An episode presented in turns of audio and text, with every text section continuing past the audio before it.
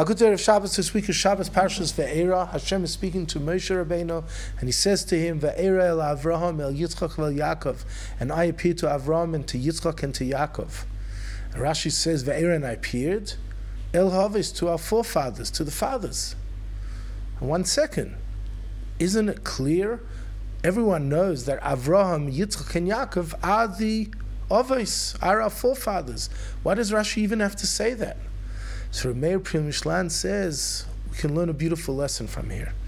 That what Rashi is explaining is that Hashem appeared to Yitzchak not because he grew up in the holy house of Avram, or to Yaakov because he was a grandson of Avram, he had Yiches or he Yitzchak's son but rather Ve'era appeared El Havis. Each one was quote unquote a father who created a unique relationship with me, not because they grew up in Avram's house or they were the grandson of Avram, but because they themselves forged a new pathway in serving Hashem. They were mechadash derech in avodas Hashem.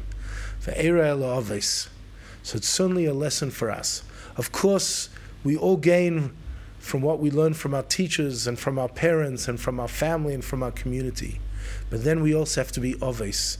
We have to mechadish something, create, forge a new pathway, something unique that reflects our personality in our service of Hashem.